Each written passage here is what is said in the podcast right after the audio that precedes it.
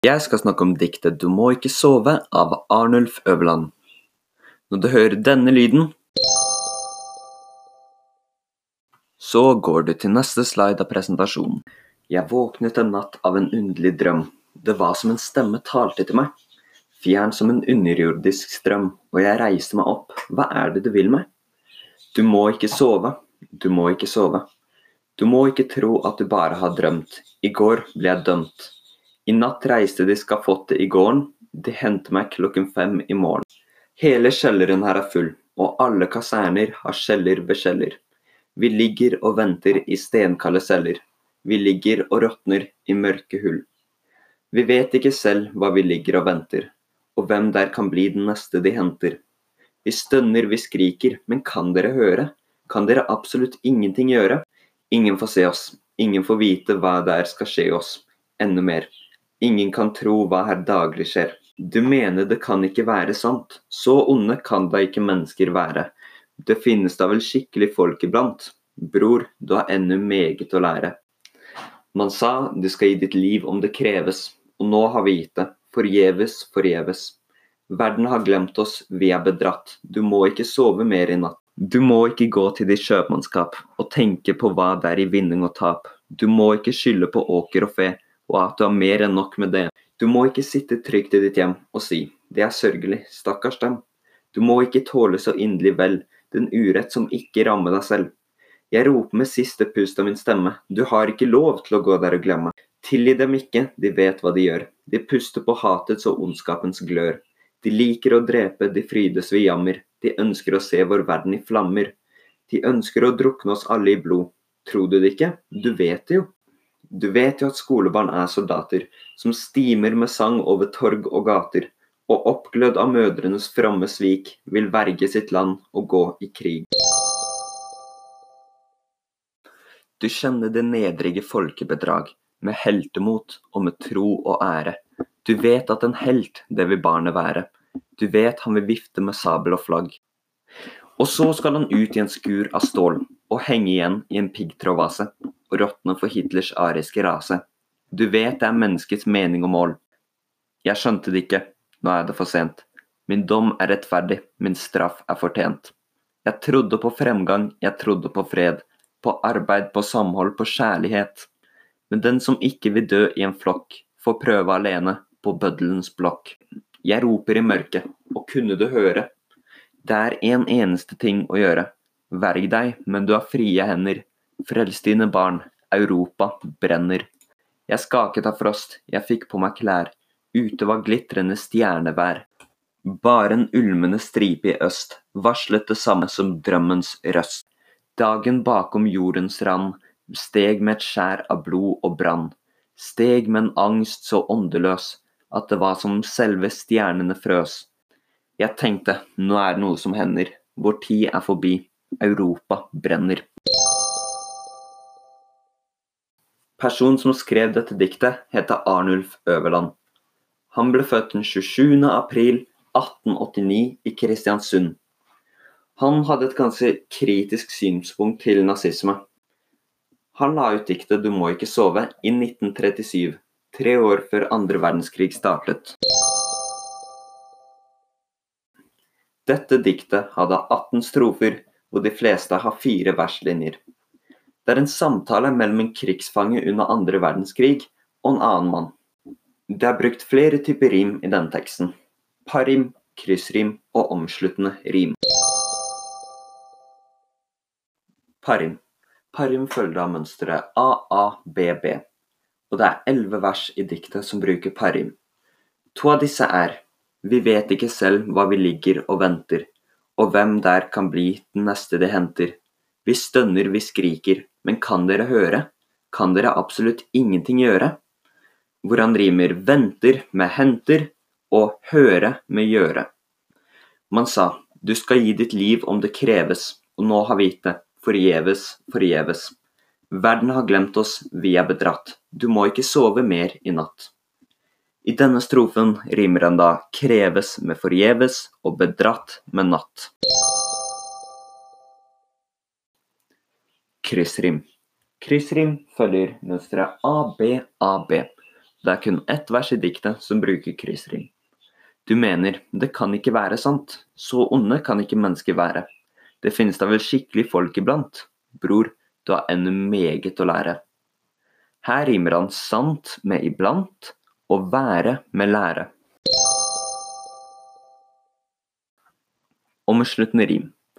Omsluttende rim følger mønsteret A, B, B, A. Og det er to vers som bruker omsluttende rim. Disse to er Og så skal han ut i en skur av stål og henge igjen i en piggtrådbase og råtne for Hitlers ariske rase. Du vet, det er menneskets mening og mål. Hvor den rimer stål med mål og vase med rase. Og så er det Hele kjelleren her er full, og alle kaserner har kjeller med skjeller. Vi ligger og venter i steinkalde celler. Vi ligger og råtner i mørke hull. Hvor han rimer full med hull og skjeller med celler. Virkemidler. Arnulf bruker ganske mange virkemidler i diktet hans. Av gjentagelser så bruker han mye 'du må ikke sove' eller 'Europa brenner'. Han bruker disse mye fordi det er de tingene han liksom vil skal henge igjen etter at man har lest diktet. Du må ikke sove sier da at man ikke skal lukke øynene til uh, nazismens fare, i stedet for å være oppvåkne og se faren som er rett foran dere. Og Europa brenner betyr at det kommer til å bli en krig i Europa snart, hvis vi ikke stopper Hitler. Av sammenligninger så bruker han ganske mange, egentlig. Som en stemme talte til meg, eller som en underjordisk strøm. Og så har vi også som om selve stjernene frøs. De her er ganske bra sammenligninger. Sammenligninger. En sammenligning er ganske lett når du sammenligner én ting med en annen. Han har ganske mange sammenligninger i teksten, som som en stemme talte til meg, som en underjordisk strøm, eller som om selve stjernene frøs. Metaforer. Han har flere metaforer i, uh, i diktet, som metaforen 'skur av stål', hvor han da snakker om krig. Skuren av stål er da en skur av kuler, uh, eller 'Europa brenner' som da er en metafor for at Europa er i krig. Språklige bilder. Han hadde det språklige bildet 'du må ikke sove' eller 'jeg roper i mørket'. Du må ikke sove er da et språklig bilde for at man ikke må lukke øynene, men i stedet for uh, ha de åpne da, og se faren foran, som jeg har snakket om på gjentagelser. Og 'jeg roper i mørket' er et språklig bilde for at han roper ut til folk, men han føler at han ikke får noen respons. da. Uh, ingen hører på han, så det er som han roper ut i mørket. Ingen er der, liksom. Hensikt. Dette diktet var da skrevet rett før andre verdenskrig, og det skulle være som en advarsel mot Adolf Hitler og nazismen hans. Han viser at diktet handler om Hitler i 13. strofe, hvor han da sier og så skal han ut i en skur av stål og henge igjen i en piggtrådvase og råtne for Hitlers ariske rase. Her snakker Arnulf om hvordan Hitler lar soldater gå ut i krig og dø for hans egen ideologi da, og hans tankemåte. Han prøver å male et bilde av hvordan andre verdenskrig kan være, ved å beskrive celler, henrettelser og hvor blodtørste nazisten er, i strofene 3, 4, 10, 13 og 14 med ordene Tilgi dem ikke, de vet hva de gjør. De puster på hatets og ondskapens glør. De liker å drepe, de frydes ved jammer. De ønsker å se vår verden i flammer. De ønsker å drukne oss alle i blod. Tror du det ikke? Du vet jo. Mm. Her snakker Arnulf om hvor blodtørste nazisten er. Han sier 'de puster på hatets og ondskapens glør'. Dette kan sammenlignes med måten folk puster på glørne da, for å blusse det opp inntil flammer og ikke la flammene dø. Når han sier de liker å drepe, de frydes ved jammer, snakker han eh, selvfølgelig om blodtørstheten deres. Og når, de sier at, mm, og når han sier at de ønsker å se verden vår i flammer og drukne oss i blod og sånn, så er det selvfølgelig det samme, da. Jeg skjønte det ikke, nå er det for sent. Min dom er rettferdig, min straff er fortjent. Jeg trodde på fremgang, jeg trodde på fred. På arbeid, på samhold, på kjærlighet. Men den som ikke vil dø i en flokk, får prøve alene på bøddelens blokk. Her forklarer han da litt om gasskamrene og offentlige henrettelser som nazistene gjorde under andre verdenskrig. da.